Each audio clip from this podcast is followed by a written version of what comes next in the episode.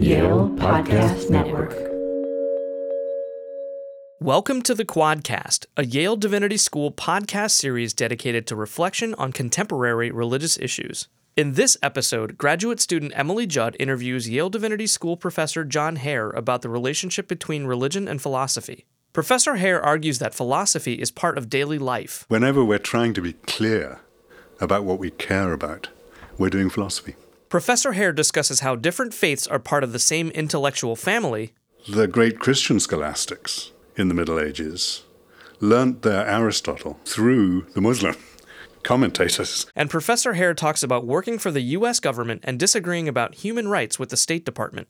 The way philosophers and theologians can be helpful in Congress is to lay out, as it were, the middle ground between those very high, very abstract values and the concreteness of policy. Welcome, Professor Hare, to the Quadcast. I'm glad to be here. So, what are the key rational arguments for the existence of God? I think there are three. Uh, one argument is from the existence of the world. Why, why should there be anything at all? Uh, one argument is from the, the beauty or order of the world.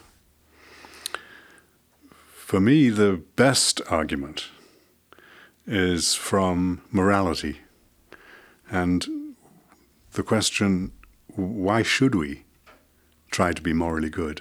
What, in the end, is the justification for the moral demand? And you actually wrote a book titled Why Bother Being Good? question mark. Yes. Exploring why humans should act morally. And it brought to mind this famous quote that I've heard many times. Quote, I asked God for a bike, but I know God doesn't work that way. So I stole a bike and asked God for forgiveness. Hmm. So, especially in the religion of Christianity, with its emphasis on forgiveness, what's the point of being good, of acting morally? I, I don't think the question should be what's the payoff for being moral? um, the, the question should be what is the justification for being moral?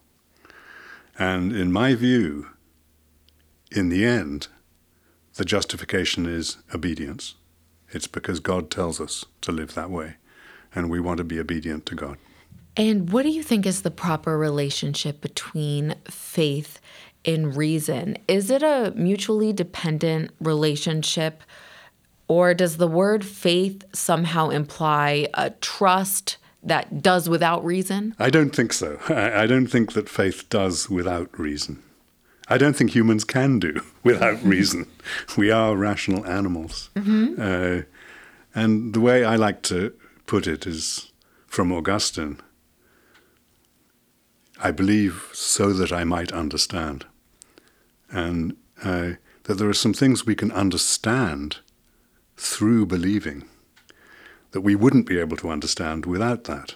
Uh, and that doesn't cut off the reason from faith, it brings them very closely together. And for a religion to be considered authentic, to what degree should it be able to provide answers to fundamental philosophical questions like the ultimate meaning of life? I, I don't think that religion gives answers in, in the sense of tying everything up neatly. um, I think that religious people still have questions, deep questions, like Mother Teresa, uh, deep questions about God and about the world. But what religion does is to give you a frame for those questions, so that when you ask those questions, you're bringing in the whole of experience. Uh, and human experience is religious experience. Uh, religion is utterly pervasive in human society. And so when we ask these questions from a religious point of view, we bring in that framing. You teach a class, um, and it's called the philosophy of religion. I do. Do you evaluate religion based on philosophy? Yes. Uh, but it's not as though philosophy is neutral ground where we could bring all the religions and evaluate them uh, without any prior commitments. I don't think there is any neutral ground in that way. But what philosophy does is it explores questions like what is the good human life? Or what is the relationship between God and time? Hmm. Questions like this, which arise in the religions, but the religions don't settle them. Mm-hmm. and, and philosophy gives us some equipment for thinking more deeply, more pervasively about those questions. Are there any philosophical methods that um, we can apply to our daily lives? Yes. Uh, I think the reason I went into philosophy when I was uh, an undergraduate and I was wondering what to do with my life. And I thought of lots of things. I thought of being a lawyer or a diplomat. But I found that philosophy helps you be clear about the things you care most about. And I think that's very valuable, that kind of clarity. Uh, and we can apply that. You don't, we don't have to have a PhD to do that. I think whenever we're trying to be clear about what we care about, we're doing philosophy. One of my favorite theologians is the medieval Muslim Imam Al Ghazali, whose most famous book is called The Incoherence of the Philosophers. He argues that religion and philosophy are at odds, and he rejects the Greek philosophers entirely. Al Ghazali didn't believe in the reconciliation of religion and philosophy. What do you make of that? He was uh, followed by um, Averroes uh, or Ibn Rushd. Mm-hmm. Another wrote Muslim a book called the, the, the, yes he he uh, another Muslim theologian who wrote about the incoherence of the incoherence. the response. Was, this was the response. But I think within the Muslim world, Al Ghazali won that battle. Um, and I, I regret that because there was a, a great tradition of Muslim philosophy that, that got lost. Um, but w- one thing I, have been discovering, and partly through my, my, my students, um, is that the great Christian scholastics in the Middle Ages learnt their Aristotle through the Muslim commentators. Mm-hmm. um, and so actually that tradition didn't die.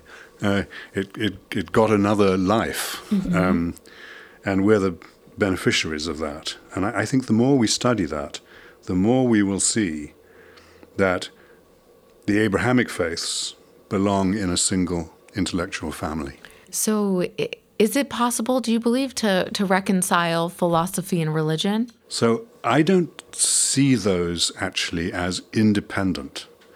Uh, so, when I think about my own religious tradition, which is Christian, when I look at the Christian scriptures, when I look at the book of Hebrews, when I look at the Gospel of John, I see philosophy is already there, mm-hmm. and and uh, I I uh, I think the idea that Athens and Jerusalem have nothing to do with each other is a mistake right from the beginning. Uh, that and, and the same is true about some of the Hebrew scriptures and, and, and the wisdom literature.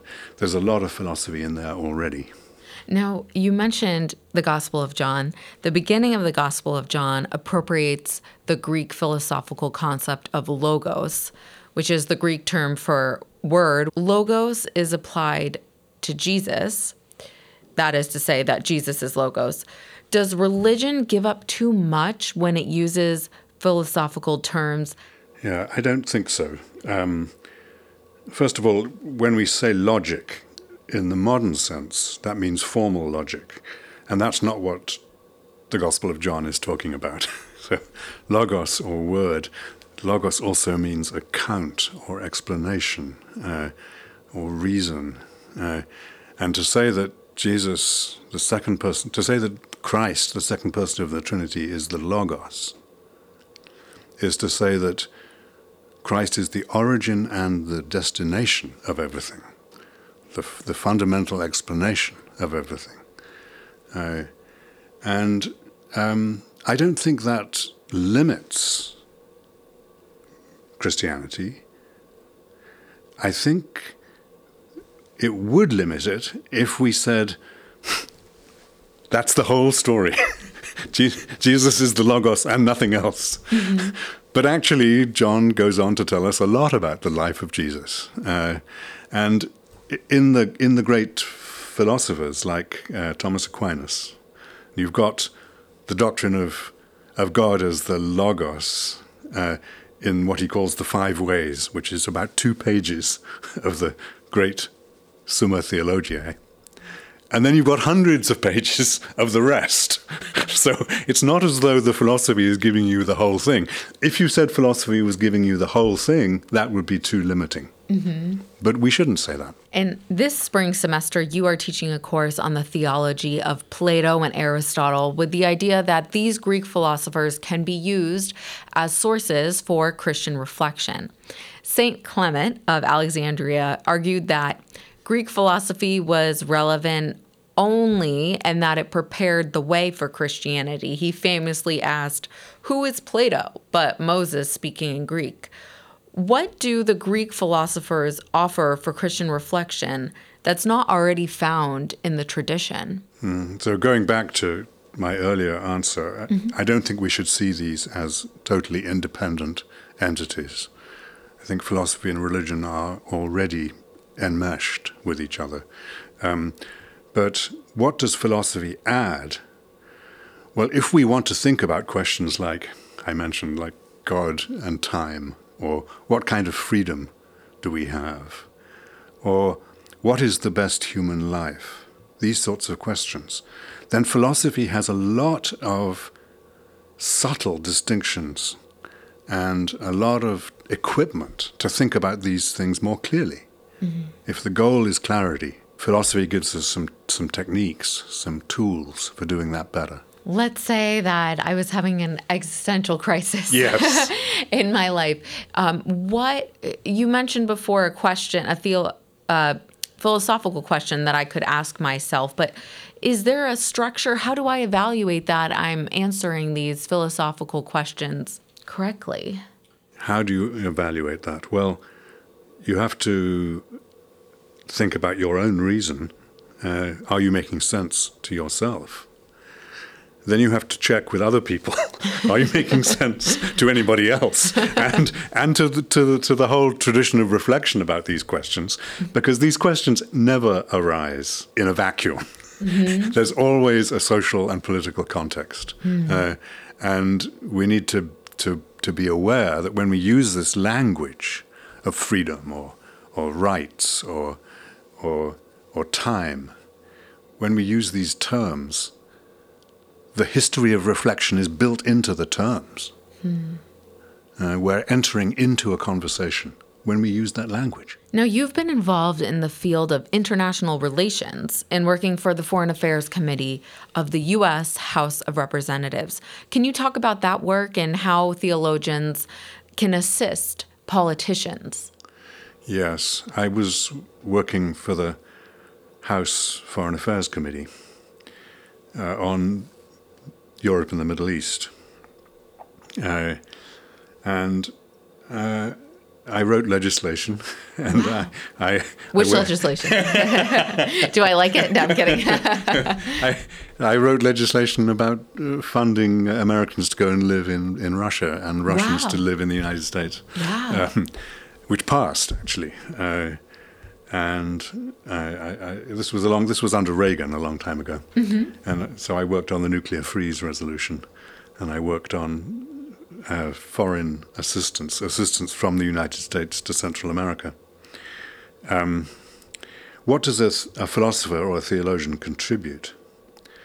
Well, politics operates with values. Often there are values in conflict with each other. Uh, and uh, let me just use that one example from under Reagan. Um, of foreign assistance to Central America. I worked for the House of Representatives. They wanted the administration to certify that all recipients of US assistance were abiding by human rights. and and then we had to spell out what what are human rights, and we had a disagreement with the State Department uh, about what human rights amount to. These are philosophical questions, and it needs somebody who understands the conceptual map to do that well, to, to, to, to lay out what the what the what these concepts are and where they conflict. Uh, so I, I think that the way philosophers and theologians can be helpful in Congress is to lay out, as it were, the middle ground between those very high, very abstract values and the concreteness of policy. There's a middle ground there, and I think that's where philosophers and theologians can be helpful. You are the son of the late distinguished Oxford philosopher R.M. Hare. Growing up, did you feel pressure to follow your father's footsteps into the field of philosophy? That's a difficult question.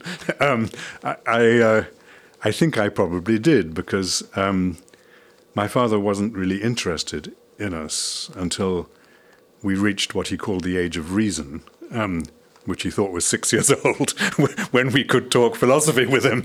and so if I wanted to have time with my dad, I had to talk philosophy.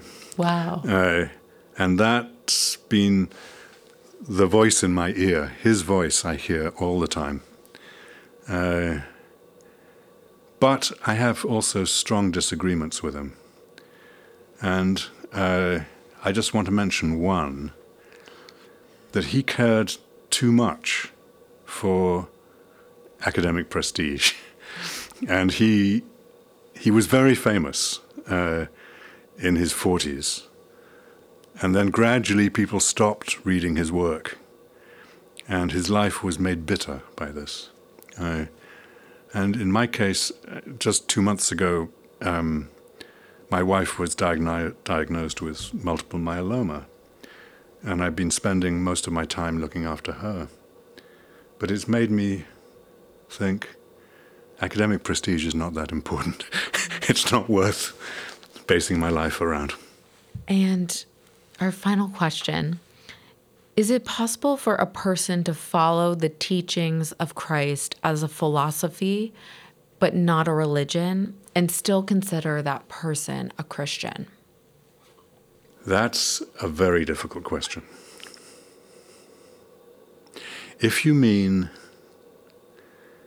by a philosophy there just an ethics, so that we treat Christ as a moral teacher only and not as the Son of God, then in my view, that's not being Christian. Uh, I think that to be a Christian, you have to follow Jesus as your Lord and Savior. Mm-hmm. And the Lord part is like a, an ethical teacher, but the Savior part involves more than that. Mm-hmm. Uh, so I would say, if that's what you mean by following Christ as a philosophy, then that's not enough. Mm. Is there one ph- philosophical question that keeps you up at night? I, my, my, my, my next book, if I live so long, is about a good human life. What makes a human life a good human life? And what does being a Christian have to say about that? Uh, so I think that's been the motivating question for most of my life. Well, Professor Hare, thank you so much for joining the Quadcast today. Thank you. I enjoyed it.